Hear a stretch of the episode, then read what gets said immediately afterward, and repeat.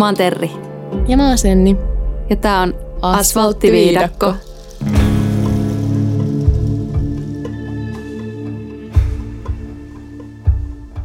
Hei, tervetuloa kaikki mukaan kuuntelemaan. Tervetuloa uuden jakson pariin. Kyllä.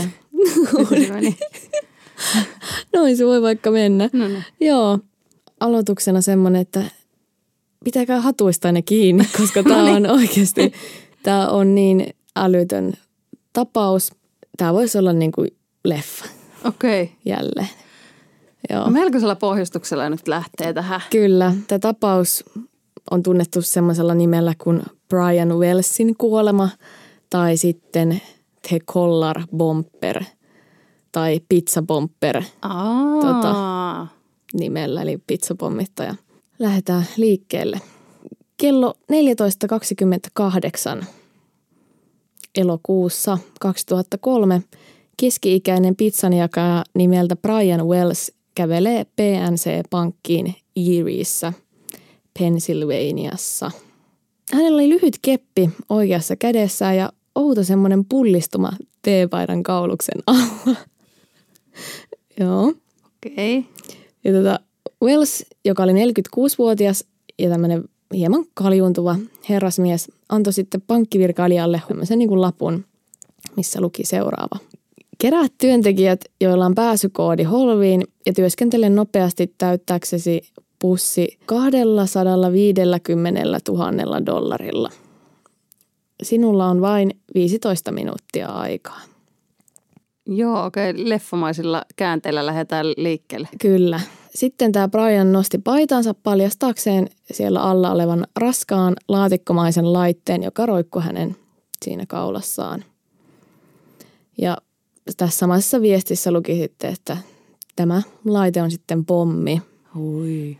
Ja sitten tämä myyjä tai tämä pankkivirkailija siinä sitten kertoi Wellsille, että, että ei hän voinut tähän aikaan päästä tätä, tätä miestä holviin tai näitä työntekijöitäkään. Ilmeisesti se johtui siitä jotenkin, että siinä varmaan kuin aikalukitus tai muu, että siihen aikaan ei niin pysty siellä holvissa mm. sitten käymään. Joten sen sijaan tämä pankkivirkailija sitten täyttikin sen pussin käteisellä, mitä hänellä siinä jossakin lähistöllä oli, että sen 250 000 dollarin sijaan niin Brian saikin matkansa 8700 dollaria. Se ilmeisesti hänelle kuitenkin sitten riitti, koska sen jälkeen Wells käveli ulos ja hauska yksityiskohta on tämmöinen, että hän imi tämmöistä dam-dam-tikkaria, jonka oli siitä tiskiltä napannut ja hyppäsi sitten autonsa ja ajoi pois. Dam dam. Dam dam, joo, joo, ehkä voi liittyä vähän tapaukseen. Mutta joo, hän ei kuitenkaan päässyt sitten pitkälle, koska noin 15 minuuttia myöhemmin osavaltion poliisit huomasi sitten Wellsin seisomassa tämmöisen geometron ulkopuolella läheisellä parkkipaikalla ja piiritti sitten hänet ja heittivät hänet sitten jalkakäytävälle ja laittoi tämän Brianin kädet sitten selän taakse. Eli pidättivät, koska olivat siis saaneet heti ilmoituksen, että täällä on tämmöinen outo miekkonen pankkiryöstö puuhissa. No sitten tämä Wells kertoi poliiseille, että kun hän oli toimittamassa, ollut siis toimittamassa tämmöisiä pitsoja, niin hänet oli saartanut joukko tämmöisiä mustia miehiä, jotka oli sitten ketjuttanut pommin hänen kaulaansa aseella uhaten ja pakottivat hänet sitten tekemään tämän pankkiryöstön. Sitten tätä Brian sanoi, että, että se räjähtää, en valehtele – Poliisit sitten kutsu paikalle pommiryhmän ja asettuivat autojensa taakse sitten aseet vedettyinä, koska hekin selkeästi, totta kai ei tuossa tilanteessa voi riskeerata, että se olisi niin kuin vedätys. Ja sitten TV-kameraryhmät saapu myös ja aloitti sitten kuvaamisen, koska no tietysti huhut liikkuu nopeasti ja onhan toi tosi epätavallista varmasti mm. tuolla Eriessä. En nyt tiedä, onko se kauhean iso kaupunki, mutta olettaisin, että ei ehkä välttämättä. No, ihan on iso kaupunki tai, tai ei, niin, niin on toi niin. aikamoinen niin kuin, No on. Jos miettii vaikka Helsingissä tapahtuisi näin, niin, niin olisi ihan varmaan olisi iltalehti paikalla ihan, välittömästi. Ihan varmasti. 25 minuuttia sitten Wells istui siinä jalkakäytävällä ja hänellä oli sille jalat vähän niin kuin kiertyneenä hänen allaan. Että hän oli vähän sille tosi niin kuin epämukavan oloinen siinä ja – sitten hän kysyi eräältä poliisilta, että soititko pomolle, niin että ilmeisesti hän oli huolissaan siitä, että hänen työnantajansa luulisi, että hän olisi painut sit niistä työtehtävistään sieltä pizzeriasta. No yhtäkkiä sitten siitä laitteesta alkoi kuulua kiihtyvää piippausta, mikä nyt on vähän Oi tota, huono merkki, paha enteinen. Ja vielä sitten ihan silmin nähden siinä järkytty ja näytti siltä, että hän olisi niinku yrittänyt pyristellä taaksepäin päästäkseen jollain tapaa niinku pakoon siitä kaulansa kiinnitetystä pommista, mutta ethän sä nyt No ei, niinku siitä pääse. pääse. Ei. Sitten se laite räjähti. Se räjähti sitten kuitenkin. Se räjähti ja sen iskun voimasta sitten tämä Wells heittäytyi sitten rajusti myös selälleen ja tämä laite niin kuin repäsi semmoisen 12 senttimetrin raon myös hänen rintaansa. Ai kauhea. Toi on ihan järkyttävää kyllä. Hän kuoli sitten siihen jalkakäytävälle sitten ja kello oli tosiaan 15, 18 eli siis 20 yli kolme tässä kohtia. Pommiryhmä saapui kolme minuuttia myöhemmin. Oi helvetti. Musta on niin kuin jotenkin tosi traaginen yksityiskohta. Tämmöistä tässä nyt sitten tapahtui ja tosiaan poliisit ja kaikki oli ihan siis todella hämmentyneitä, että mitä helvettiä täällä tapahtuu. Ja poliisit alkoi sitten selvitellä vähän tämmöisiä niin kuin aineellisia todisteita, että mi- mistä tässä nyt on oikein niin kuin kysymys. Että aika niin kuin epätavallista kiinnittää omaan kaulaansa pommi, mikä sitten räjähtää. Että eihän toi niin kuin... Niin, olla huolissaan siitä, että soitettiinko mun pomolle. Niin, kyllä. No sitten että Wellsin autosta nämä poliisit löysivät tämmöisen 60 senttimetriä pitkän kepin, joka paljastukin sitten tämmöiseksi nerokkaasti tehdyksi kotitekoiseksi aseeksi. Siis siinä kävelykeppi oli kiinnitettynä niin kuin pyssy. Ahaa. Joo. Siitä löytyy kuvia googlettamalla, jos, jos kiinnostaa. Tämmöinen, tämä on jostain tämmöistä agenttileffoista. Joo, kyllä. Kun on Johnny English. Joo. No on, tässä on vähän kyllä semmoista Mr. Yeah. Bean vibea. Mutta joo, itsessään myös se pommi niin kun osoittautui tämmöiseksi vähän niin kuin tee se itse, itse jutuksi ja rakentamisen ihmeeksi, että se laite koostui kahdesta osasta. Siinä oli tämmöinen kolminauhainen metallipanta, jossa oli neljä avaimen reikää ja sitten kolminumeroinen yhdistelmälukko sekä sitten rautalaatikosta, jossa oli kaksi 15 senttimetrin putkipommia ja nämä putkipommit oli ladattu tämmöisellä jollain savuttomalla jauheellakin. Monesta osasta siis koostui tämä kapistus. Ja tämä saranoitu kalpanta sitten lukkiutui, lukkiutui tämän Velsin kaulan ympärille kuin jättimäinen käsirauta. On nähty vaivaa ainakin. On, kyllä. Ja tosiaan tutkijat pystyivät sitten näkemään, että se oli rakennettu ihan ammattityökaluilla. Ja tässä laitteessa oli myös kaksi Sunbeam-merkkistä keittiöajastinta ja yksi elektroninen ajastin. Ja okay. sen lisäksi myös sen läpi kulki johtoja, jotka ei sitten liittynyt mihinkään. Että tavallaan ne oli semmoisia houkuttimia mahdollisten pomminpurkejen varalle. Tavallaan johtaa niin kuin harhaan. Sitäkin mietitty jo Kyllä, valmiiksi. joo. Että tässä on otettu huomioon kyllä monia asia. Ja sitten siinä oli sen lisäksi vielä kiinnitetty tämmöisiä tarroja, joissa oli kaikkea harhaan johtavia varoitu, varoituksia. Okei. Okay. No mutta sitten hämmentävimmät ja kiehtovimmat todisteet oli niin kuin tästä pommista itsessään huolimatta oli tämmöiset käsinkirjoitetut muistiinpanot tai viestit, jotka tutkijat löysi sitten tänne Velsin autosta. Ja niissä luki näin, että pommi panttivangille. Ne oli niin kuin osoitettu sille, kuka sen pommin panttivangiksi joutuu. Ja ne viestit sitten kehotti tätä Welsia ryöstämään pankista tosiaan sen 250 000 dollaria ja noudattamaan sitten monimutkaisia ohjeita löytääkseen erilaisia avaimia ja yhdistelmäkoodeja, jotka oli sitten piilotettu tänne Erin kaupunkiin. Laput sisälsi piirustuksia, uhkauksia ja yksityiskohtaisia karttoja. Ja jos se Wells tekisi niin kuin häntä oli käsketty niissä viesteissä, niin ohjeet lupasivat, että hän saisi sitten avaimet ja tarvittavan yhdistelmän vapauttaakseen itsensä siitä kaulan kiinnitetystä pommista. Epäonnistuminen tai tottelemattomuus johtaisi varmaan kuolemaan. On vain yksi tapa selviytyä ja se on täydellinen yhteistyö. Tämä voimakas ansoitettu pommi voidaan poistaa vain noudattamalla ohjeitamme. Toimi nyt, ajattele myöhemmin tai kuolet. Voi herregud. Joo. Mutta mitenköhän se niinku on vieläkin, no joo, Sä ehkä kerrot kohta, miten se on päätynyt siihen sen kaulaan. Joo, mutta... kyllä, kyllä. Se, Tulee saa... vaan jotenkin sellainen mielikuva, että se on niinku, ihan niin kuin olisi annettu tässä pommi, tässä ohjeet, niin. asenna pommi kaulaan sitten tai silleen. Mut... Tullut sellainen paketti ovelle. Niin, että... niin sulla, joo, se on niin. laitettava panta kaulaan sitten. Mm. Ja lähettävä avainten metsästykseen. Se ei Jep. ehkä nyt mennyt niin, mutta... No se ei mennyt, se ei mennyt niin, joo.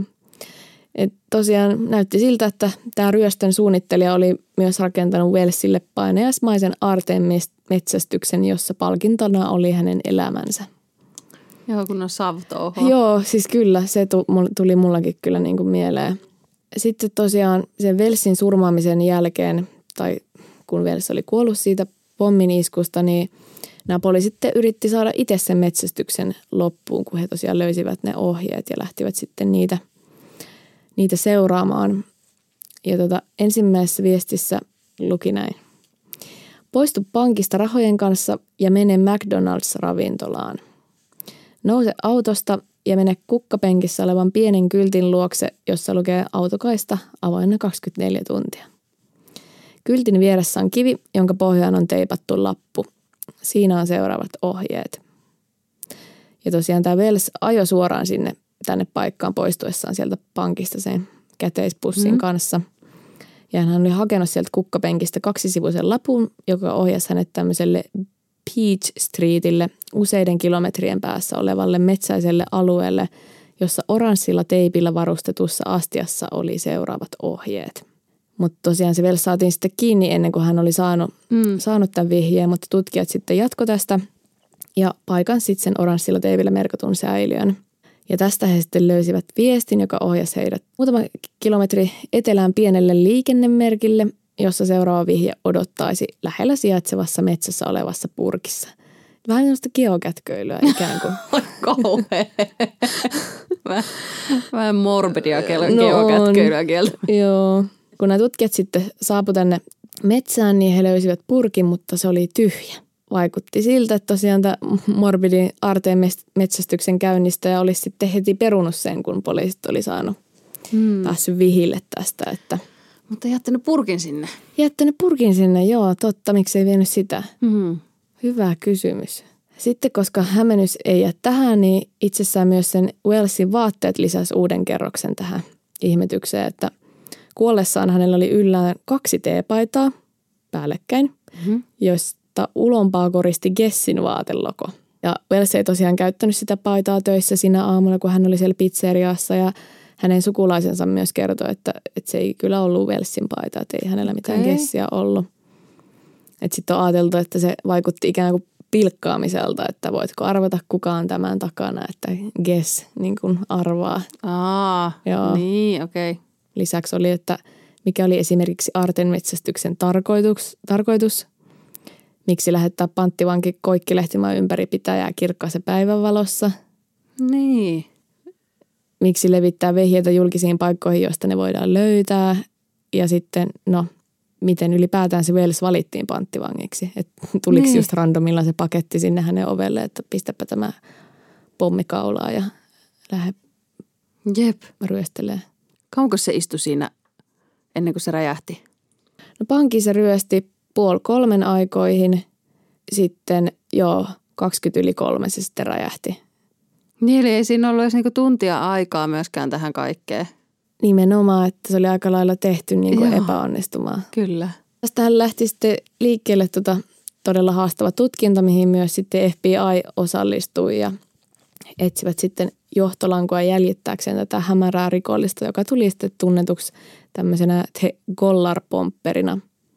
Eli suomennettuna kaulapantapommittaja – seitsemän vuoden ajan sitten FBIlla oli meneillään oma aarteen metsästyksensä selvittääkseen, että kuka tämä, tämä tekijä, kaulapantapommittaja sitten oli. Mm. Tosiaan tämä metsästys sitten alkoi Mamma Mia pizzeriasta. Pizzeriasta. Pizzeria, Mamma Mia. Mamma Mia, jossa tämä tuota Wells työskenteli. Ja hän tosiaan oli siellä sitten töissä silloin ryöstöpäivänä kun kello 13.30 eli puoli kahden aikoihin tuli tilaus tämmöisestä kahdesta pienestä makkarapepperoni-pizzasta toimitettavaksi kaupungin laitamille. Ja tota, tämä Velst oli tosi uskollinen työntekijä, työskennellyt pitkään siellä Mamma Mia, Mamma Mia pizzeriassa ja et kymmenen vuoden aikana ainoa kerta, kun hän oli ilmoittanut, että ilmoittanut tulevansa töihin myöhässä, oli silloin, kun hänen kissansa kuoli. No. Et tosi semmoinen tunnollinen, reipas työntekijä ollut. Ja että vaikka tällöin tätä tapahtumapäivänä, niin hän oli työvuoronsa lopussa, niin hän silti suostui toimittamaan tämän tilauksen. Okei. Okay. Wells sitten käveli ihan muina miehinä sieltä Mamma Miasta ulos kaksi pizzaa kädessään noin kello kahden aikoihin. Ja tosiaan muistutuksena, että hän oli siinä puoli kolmen aikaa sitten ryöstämässä jo pankkia. Että no aivan. Kyllä. Joo. Eli tämä toimituspaikka, johon pääsi vaan hiekkatietä pitkin, oli TV-lähetystornipaikka metsäisellä alueella vilkkaan Peach Streetin tuntumassa.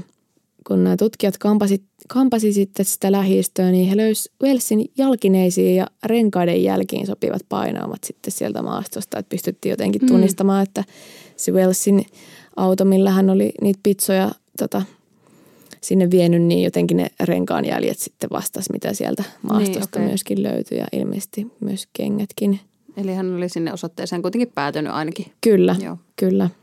No sitten seuraavana päivänä Erie Times Newsin toimittaja ja valokuvaaja suuntasi sitten sinne TV-lähetystorneille ja sinne johtava hiekkatie oli sitten viranomaisten eristämä, mutta nämä toimittajat huomasi sitten tämmöisen pitkän isokokoisen denim Carhartt-haalariin pukeutuneen miehen kävelemässä aivan sen vieressä olevan talon edessä. Ja hänen takapihansa ulottui melkein sinne lähetystornille asti ja tämä mies oli tämmöinen kuin Bill Rothstein. Tämä Rothstein oli 59-vuotias naimaton yleismies ja elinikäinen asukas alueella. Yleismies Jaantunen. Yleismies Jaantunen, kyllä. Hän, hän se oli ja hän tosiaan on kuvaltu, että hän puhuu tälleen tyylikkäästi kuin joku, joka on erittäin ylpeä englannin kielen taidostaan. Okei. Okay. Ja hän myös puhuu tosiaan sujuvasti ranskaa ja hebreaa, eli vähän niin kuin sivistyksen. Joo, Onko myös vähän erikoismies Jantunen? No on, ei ole vain yleismies. Joo, ja tämä Rothstein näytti olevan tietämätön hänen takapihansa ulkopuolella tapahtuvasta tutkimuksesta – No sitten nämä toimittajat, jotka oli sinne paikalle menneet, niin halusi tosiaan nähdä sen tapahtumapaikan tai sen, missä se tutkinta oli käynnissä siellä TV-tornien lähestöllä, niin he sitten kysyi Rothsteinilta, että voisiko hän ohjata heidät pihansa läpi tänne, mihin hän sitten suostui. Porukka sitten suuntasi paksuun pöheikköön, mutta eivät kuitenkaan silti hirveästi sieltä mitään nähneet. Ja vietettyä noin 15 minuuttia siellä Rothsteinin luona, niin toimittajat poistuvat sitten tiehensä. Eli ei ollut Jantusesta hyötyä? Ei ollut Jantusesta nyt mitään hyötyä. Ja sitten tämä Rothstein tosiaan saattoi näyttää mieheltä, joka halusi pysytellä siellä vähän, vähän omissa eristyksissä ja, okay. ja näin, mutta tosiaan hän paljasti sitten piilottelevansa kuitenkin synkkää salaisuutta.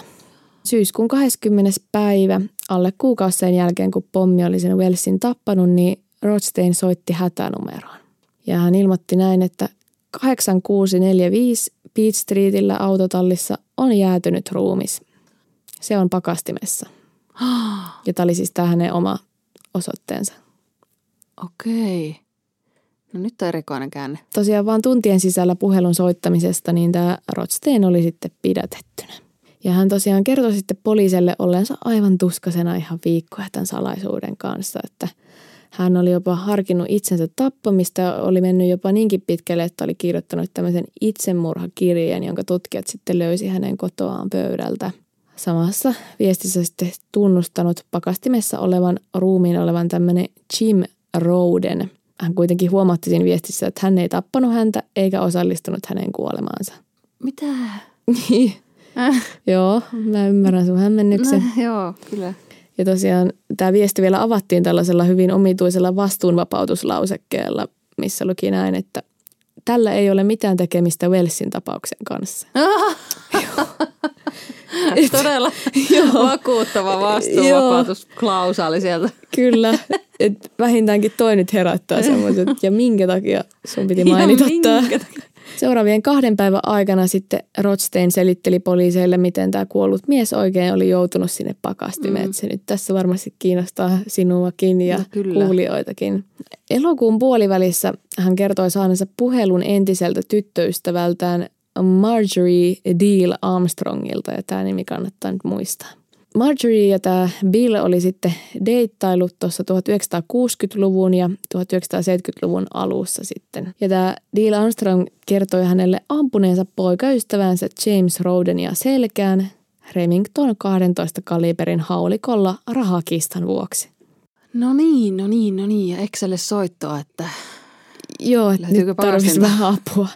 Joo, helvetti. kyllä, just näin, että tämä Marjorie soitti, soitti sille Rothsteinille, että nyt hän tarvitsisi vähän sitten apua ruumiin hävittämisessä ja kotinsa siivoamisessa noin 16 kilometrin päässä tästä Rothsteinin luolta. Tiedätkö, kun on se, niin kuin, että kaikilla on se joku crazy Guy. ex. Aa. Mä ajattelin, että kaikilla on se joku guy, jolle soittaa, jos tarvii jotain apua. No niin. sekin. Okei. Okay. Mutta myös, että kaikilla on se crazy ex-girlfriend. Mm. Niin tota, tää on kyllä aika next level. No joo, ja tämä menee siis vaan pahemmaksi, mutta Oh, okei. Okay. No niin. joo. Rothsteinhan teki sitten työtä käskettyä, totta kai, miksei. Miksi, miksipä ei? Ja hän tosiaan piti sitten tätä ruumista autotallinsa pakastimessa viisi viikkoa. Hän sulatti huolella sen murhaaseen ja levitteli ne palasit sitten ympäristä Erien kaupunkia. Hän kuitenkin jotain rajoja veti, koska Rothstein ei sitten kuitenkaan voinut toteuttaa suunnitelman toista osuutta, mikä oli tämän ruumiin jauhaminen. Oh, apua. Hyi. Et se oli sitten hänelle liikaa, että hän sitten soitti hätänumeroon ja ilmiantoi tämän Deal Armstrongin, koska hän pelkäs, pelkäs, mitä tämä nainen sitten saattaisi tehdä hänelle. Että hän on nyt jo lahdannut, No joo. lahdannut ton yhden hepun. Niin. Sitten syyskuun 21. päivä, eli päivä sen jälkeen, kun Rothstein oli soittanut sinne hätänumeroon, niin tämä Deal Armstrong pidätettiin sitten tämän Rodenin murhasta, eli tämän pakastimesta löytyneen Mm. Henkilön.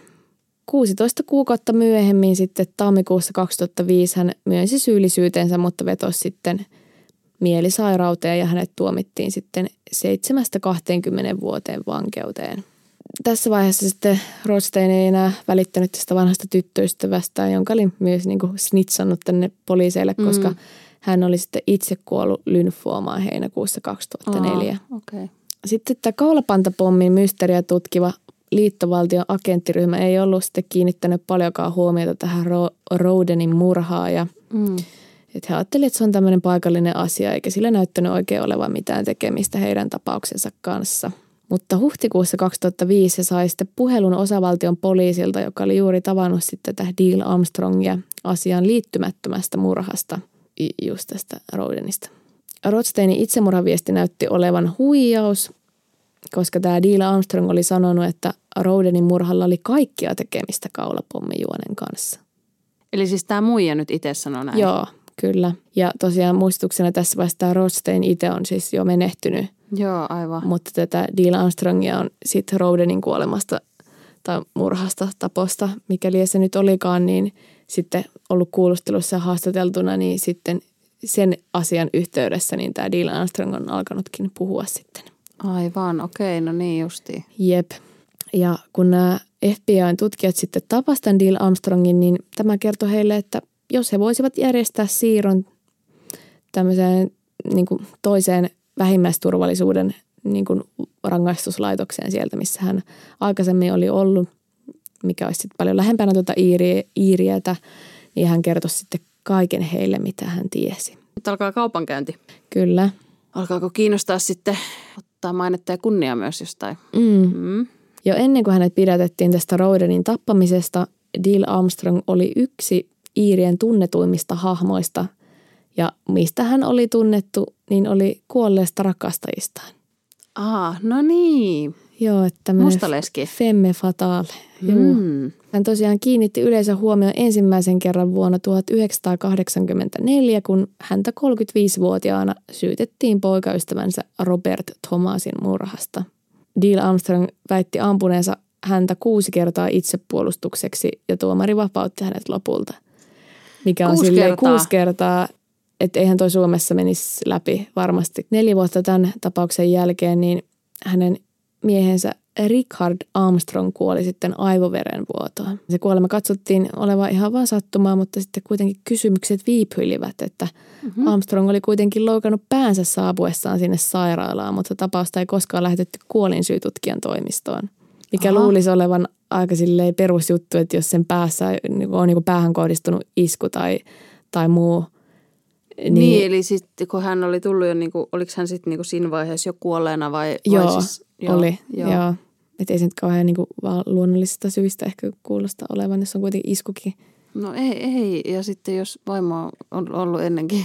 Niin. No joo, joo, okei. Okay. Tarina jatkuu. Tosiaan yläasteella entisten luokkatovereiden mukaan se Deal Armstrong tunnettiin tämmöistä häikäisevästä älykkyydestä ja hänellä oli edelleen lähes tietosanakirjallinen tieto kirjallisuudesta, historiasta ja laista, että hänkin Oho.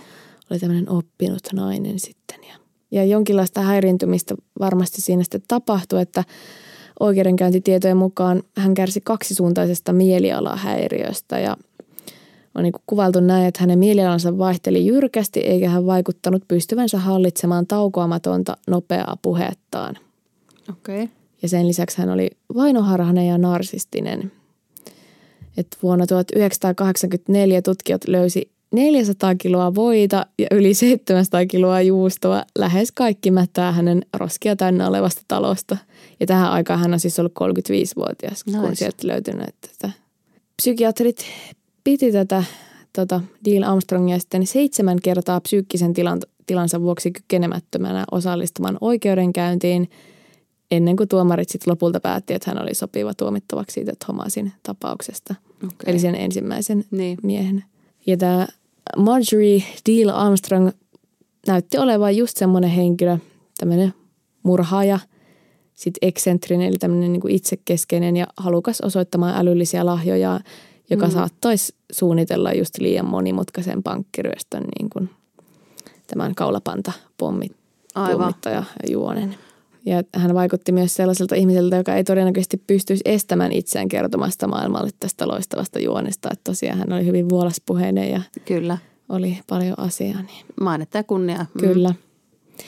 Ja kun tämä Deal Armstrong sitten tapasi näitä FBIn tutkijoita, niin hän näytti tekevän juuri näin. Että vaikka hän väitti, ettei hän ollut millään tavalla mukana tässä juonessa, niin hän myös myönsi tietävänsä siitä, että hän oli toimittanut pommissa käytetyt keittiöajastimet ja että hän oli tuolla tapahtuma-aikoihin ollut, ollut siellä vähän matkan päässä siitä pankkiryöstöstä sen tapahtuessa.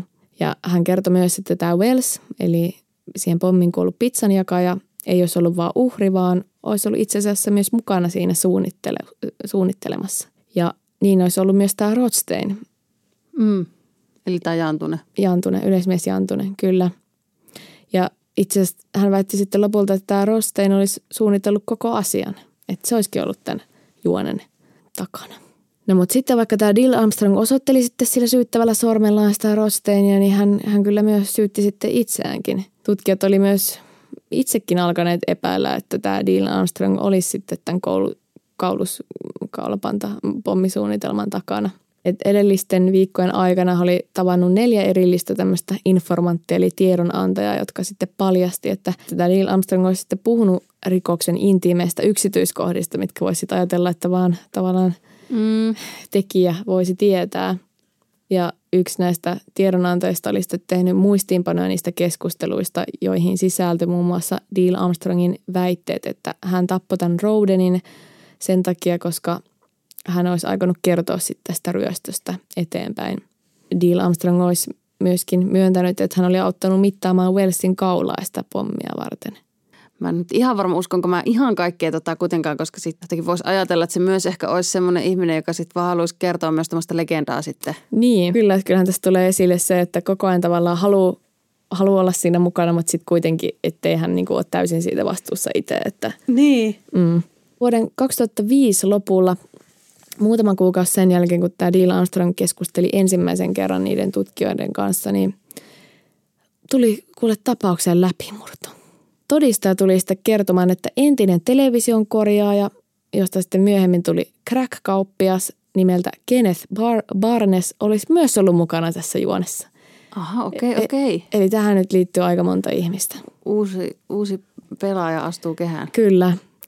Ja tämä Crack Barnes oli sitten Deal Armstrongin vanha kalastuskaveri ja hän oli sitten vähän liian avoimesti puhunut tästä suunnitelmasta ja hänen lankonsa oli sitten ilmiantanut Joo. hänet Barnesin ollessa sitten vankilassa muiden huumesyytteiden takia. Tosiaan Barnesia siis uhkas saada tai hän uhkasi saada vielä enemmän aikaa siellä vankilassa, joten hän sitten suostui sopimukseen, että hän antaa täydellisen selvityksen siitä kaulapantapommi rikoksesta vastineeksi alennetuista tuomioista. No, tämä Barnes sitten vahvisti tutkijoiden epäilykset siitä, että Neil Armstrong oli kuin olikin ollut sitten tämän kaulapantapommijuonen takana.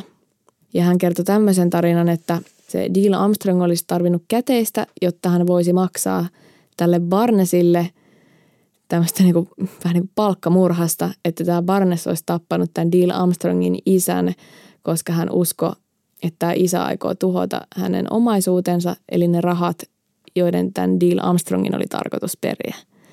Eli tämmöinenkin vyyhti oh, tähän sisältyy. Ei, okei. Okay, joo. joo. Mutta tosiaan jopa niin kuin muutamien aukkojen kanssakin, niin Barnesin selonteko sitten vahvisti sen, mitä agentit oli jo, oli jo kuulleet. Ja tutkinta sai sitten vihdoin tuulta alleen. Helmikuussa 2006 sitten FBIn tutkijat tapas uudelleen tämän Deal Armstrongin ja hänen asianajajansa. Ja tutkijat sitten kertoi kerto tälle Deal Armstrongille heillä olevan tarpeeksi todisteita syytteen nostamiseen tätä vastaan. Deal Armstrong meni sitten aivan villiksi hän löi nyrkkiä neuvottelupöytä ja kirosi tutkijat ja asianajat. Että siinä niin kuin näkyy okay. ehkä hänen semmoinen joku tunteiden säätely. Mutta joka tapauksessa uskomatonta kyllä, että vaikka hänellä oli tämmöinen joku, joku, joku kohtaus siinä, niin hän kuitenkin jatko puhumista näiden kanssa, tutkijoiden kanssa. Ja myöhemmässä tapaamisessa hän sitten jopa suostui ajamaan ympäristä Iirin kaupunkia tutkijoiden kanssa osoittaakseen, missä hän oli päivänä, jolloin tämä Wells ryösti, ryösti sen pankin. Ja ajon päätteeksi kertoi agenteille, ettei hän aio antaa enempää tietoa ilman koskemattomuutta, mutta tota, oli jo ehkä vähän liian myöhäistä, että Joo. oli sen verran jo lyörpötellyt ja nainen, joka ei voinut lopettaa puhumista, oli sanonut jo aivan liikaa. Kyllä. No sitten hypätään taas vuodella 2007 vuoden heinäkuuhun ja sitten Yhdysvaltain asianajatoimisto siellä Iirin kaupungissa kutsui sitten koolle tämmöisen tiedotustilaisuuden tapauksen merkittävästä kehityksestä siihen liittyen. Oh, okay. Tämmöinen asianajaja Mary, Mary Beth Buchanan ilmoitti tutkimuksen päättyneen, jotka on siellä ollut mm. tarkkana korvana, niin varmaan muistaa, että mä tuossa alussa sanoin, että seitsemän vuotta kesti tämä tutkinta ja nythän se on kestänyt vain neljä vuotta, että Deal Armstrongia ja Barnesia syytettiin sensatiomaisen rikoksen toteuttamisesta. Ja syytteessä tosiaan oli myös muita salaliittolaisia, joista tämä Rothstein oli yksi. Ja Wells, eli tämä väitetty uhri, oli toinen. Eli kokoamalla yhteen yli tuhannesta haastattelusta lähes neljän vuoden aikana kerätyt tiedot syytteessä todettiin, että Wells oli mukana suunnittelmassa alusta alkaen että hän olisi suostunut ryöstämään sen pankin käyttämällä hänen mielessään tekaistoa pommia.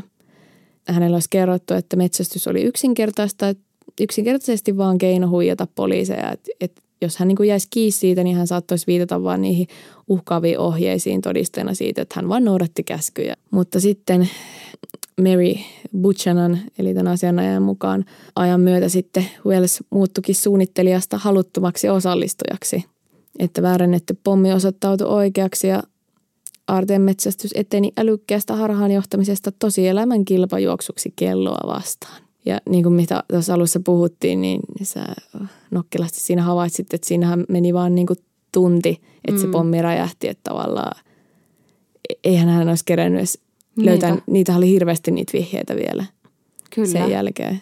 Ja myös viimeinen purkki oli tyhjä. Niin, niin. Oliko sillä koskaan ollutkaan niin, mitään? totta. No sitten tätä tiedotustilaisuutta seuraamassa ollut Wellsin perhe vaikutti tosi hämmästyneeltä, että mitä helvettiä, että miten niin se Wells olisikin ollut jotenkin mukana siinä. Mm. Että yksi hänen sisaruksistaan muun muassa huusi siellä toistuvasti, että, että valehteli. Ja, pelkästään nämä Wellsin sukulaiset ei ollut ainoita, jotka vähän epäili, että hetkonen, että meniköhän se nyt ihan näin kuitenkaan – niille, jotka seurasivat sitä tapausta tosi tarkasti, niin tämä hallituksen kauan odotettu ilmoitus oli tosi epätyydyttävä. Että se näytti kuitenkin herättävän yhtä monta kysymystä kuin mihin se vastasi. Että miksi Wells osallistu, osallistuisi tällaiseen juoneen, ymmärsikö hän olevansa vaarassa Ja voisiko Neil Armstrong lukuisten mielenterveysongelmisen kanssa todella suunnitella näin monimutkaisen rikoksen? Ja nämä kysymykset sitten lisääntyi viikkoa myöhemmin, kun paljastui, että FBI oli päätellyt, että koko aartemetsästys oli huijausta. Pommi oli tehty niin, että jokainen yritys sen poistamiseksi vain laukaisisi sen. No sitten tämä Barnes, eli tämä Crack Barnes, kalastuskaveri, Joo.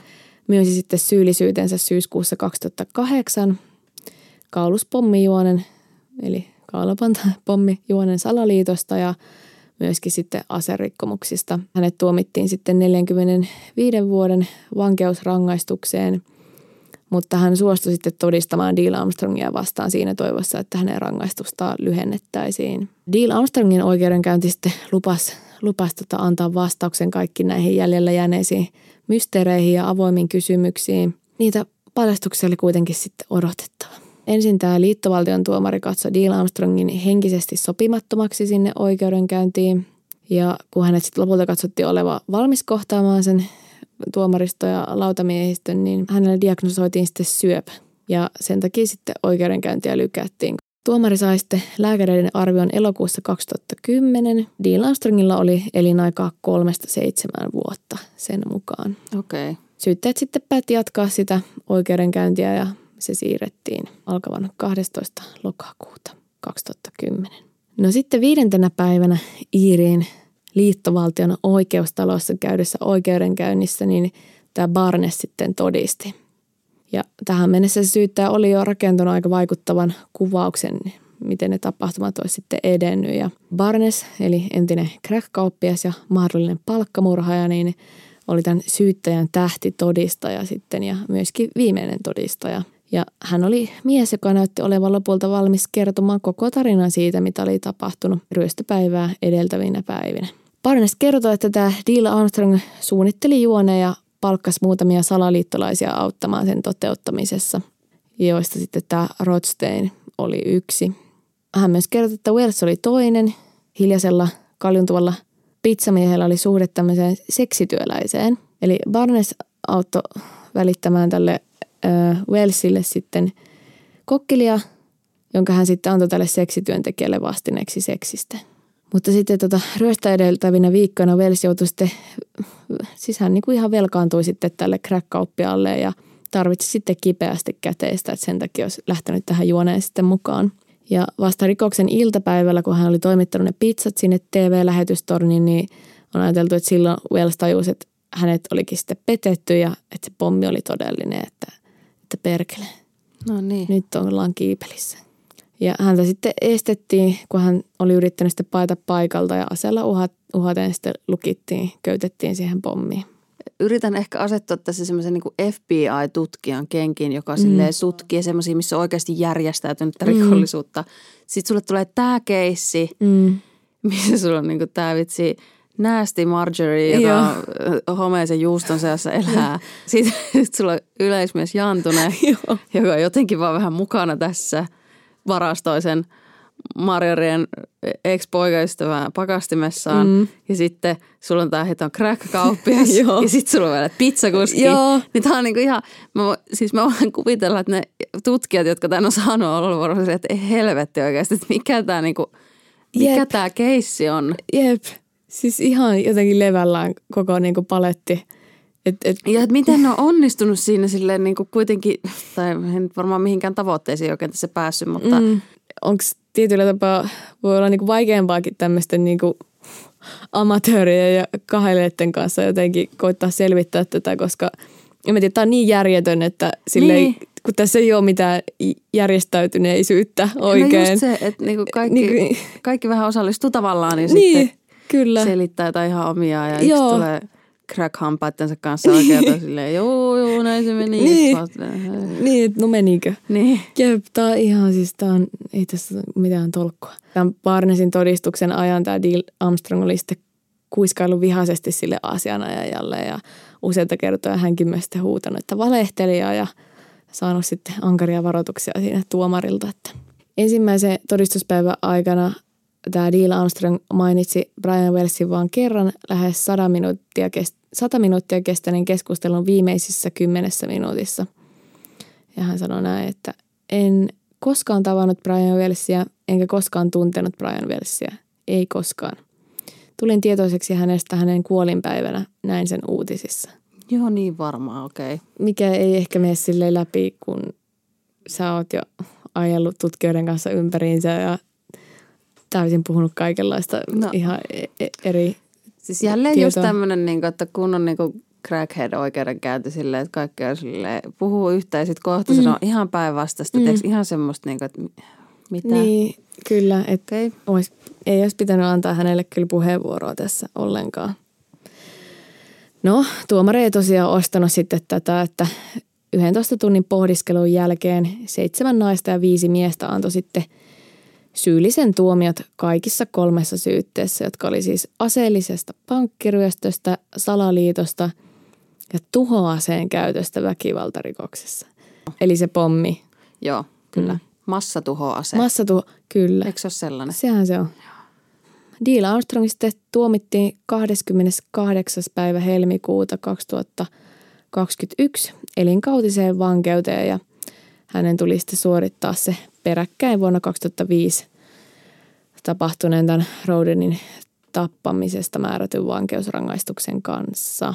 Barnes sitten tuomittiin myöskin vankeuteen 45 vuodeksi, mutta tuomari sitten kuitenkin puolitti sen tuomion, tuomion tota 2011 ja lyhensi sen 22 ja puoleen vuoteen. Mutta tota 2019 sitten Barnes kuoli. Okay. Kuoli sitten 65-vuotiaana. Että hän, no niin. hänkin on nyt menehtynyt. Kuka myöskin kuoli oli tämä Marjorie Deal Armstrong. Mm. Että hän kuoli sitten 68-vuotiaana huhtikuussa 2017 mm. rintasyöpään ollessaan siellä vankilassa. Okei. Okay.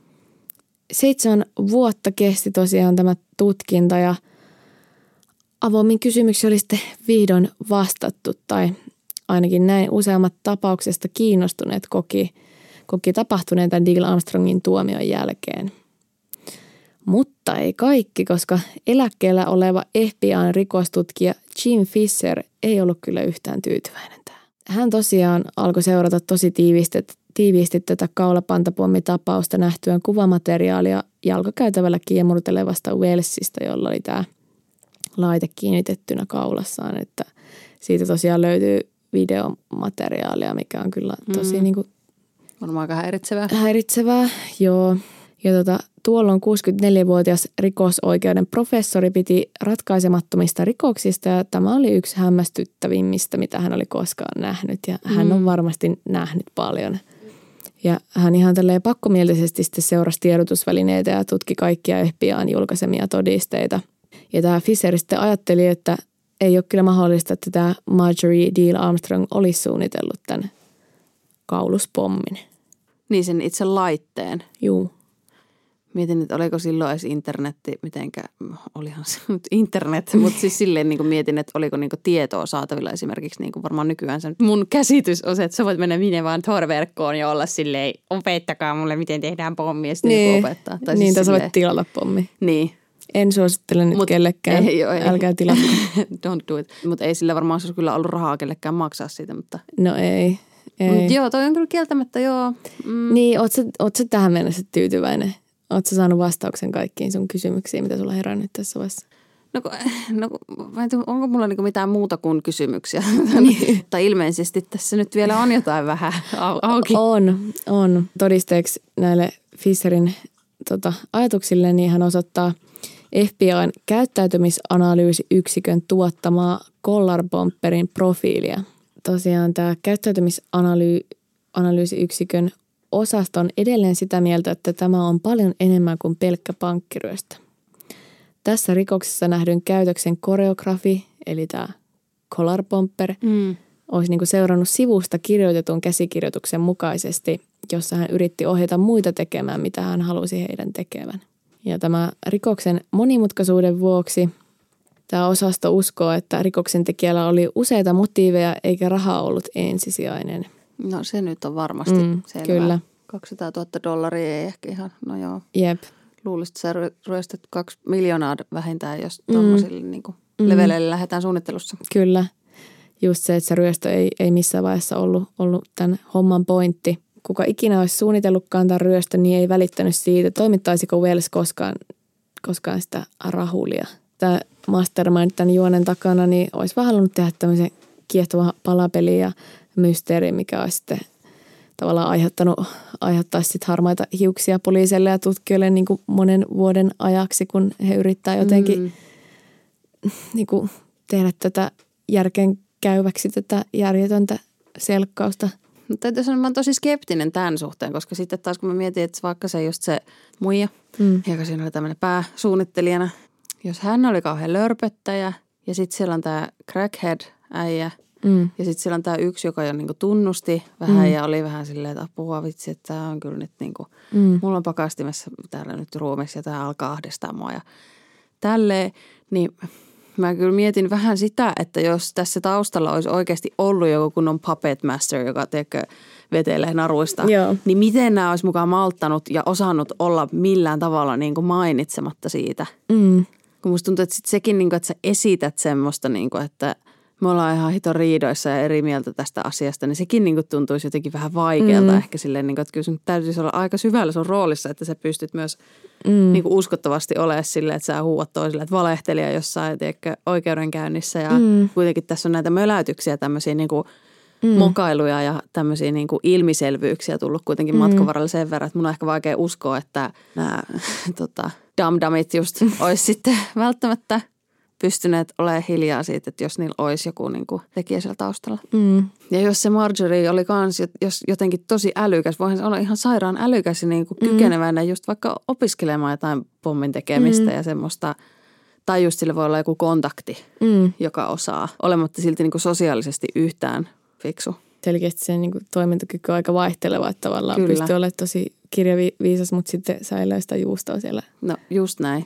Literatolkulla. Niin en mä nyt tiedä, on se niin kuin termikin tämmöinen hullu professori. Että niin, kyllä. varmaan niin kuin, aika häilyvä raja niin, siinä just neroiden ja hulluuden välillä. No just niin, mm. että varmaan tosi älykkäitä professoreita tai muita, mutta meipä katsoa nyt tämän kämppää, niin siellä on niin arkistokansiot vuodelta 84 asti niin. jossain ihan levällä ja mm. ehkä silleen, niin kuin, että semmoista mm. ei, ei välttämättä niin kuin näytä se taas jälleen kerran se älykkyys siltä, miltä niin kuin ehkä ajattelisit, niin. että se saattaisi näyttää. Niin, tosi, tosi hyviä pointteja kyllä että jos se Neil Armstrong ei käynnistänyt tätä suunnitelmaa, niin kuka sen sitten olisi tehnyt? Hmm.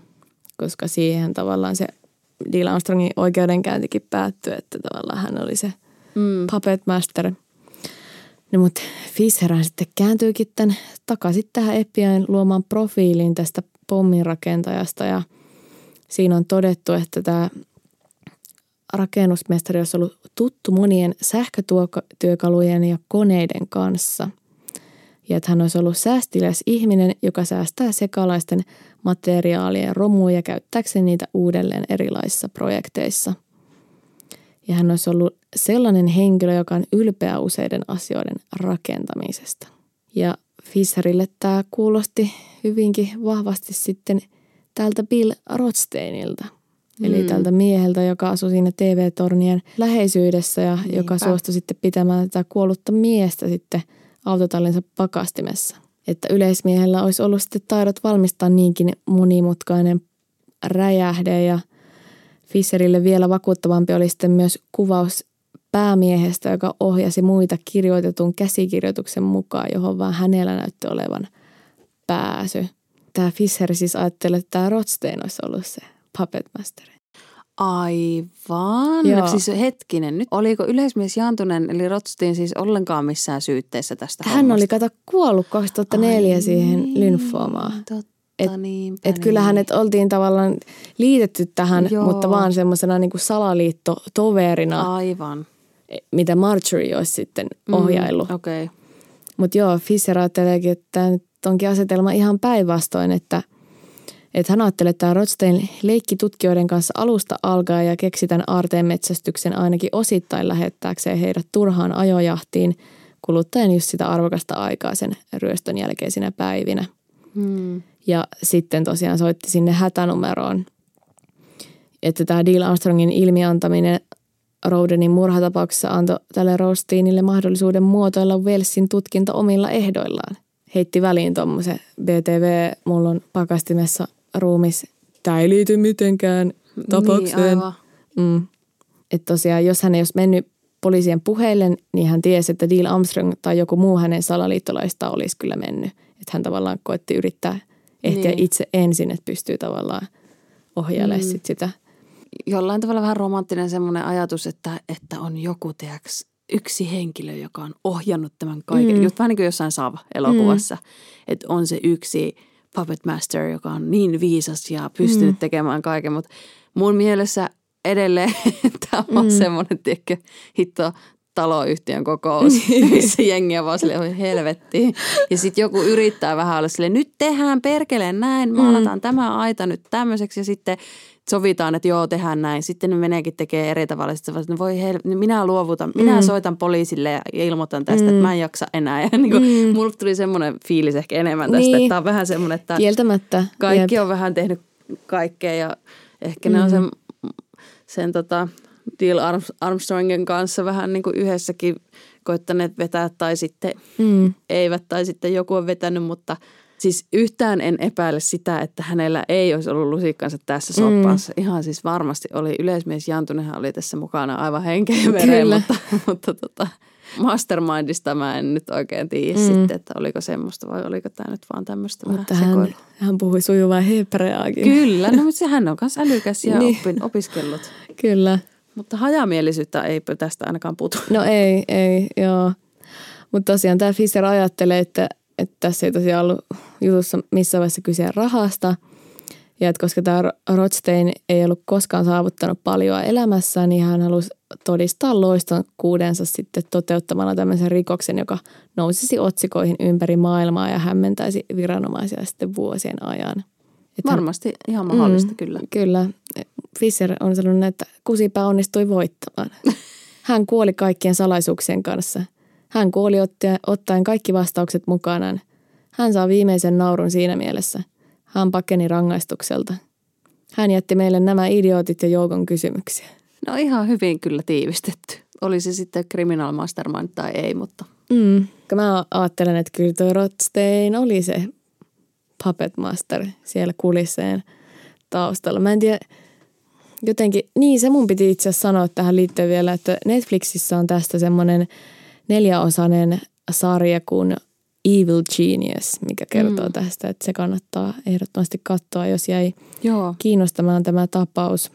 Mä jotenkin kyllä ajattelen, että se oli toi Sä ajattelet, että se oli Joo. Criminal Mastermind. Joo. Tuo on mun mielestä sinällään just semmoinen jotenkin mehukas ajatus, että yksi orkesteroi jotenkin mm. tämän ja, ja silleen pystyy jotenkin hallitsemaan tuommoista sekalaista seurakuntaa. En sulje pois, laisinkaan mm. voi ihan hyvin ollakin ja toi olisi myös hienoa, mutta mun mielestä myös on jotain todella hienoa ja sympaattista siinä, että kaikki on sekoillut, mm. tehnyt tämmöisen ihan hitonmoisen suunnitelman mm. ja just sen takia se on varmaan epäonnistunut, että mm. sillä Jantusella, nyt mä sorry muista niitä nimiä enää. Mutta Jantunen. Jantusella on ollut hieno suunnitelma pommiin ja kaikkien tämmöiseen niin tekniikkaan. Ja oi, miten hieno tämmöinen peli ja kaikki. Ja sitten mm. ne jotenkin onkin kaikki muut sitten kusauttanut hommaa ja silloin on mennyt moti ja se on lähtenyt. Mun mm. mielestä niin kuin siinä on oma romantiikkansa mm. myös. Mm. Että se on vähän niin kuin semmoinen, että on helvetti. Nostanut kädet ylös vaan. Ja... Pesen käteeni tästä jep, sopasta. Jep. Niin, en tiedä.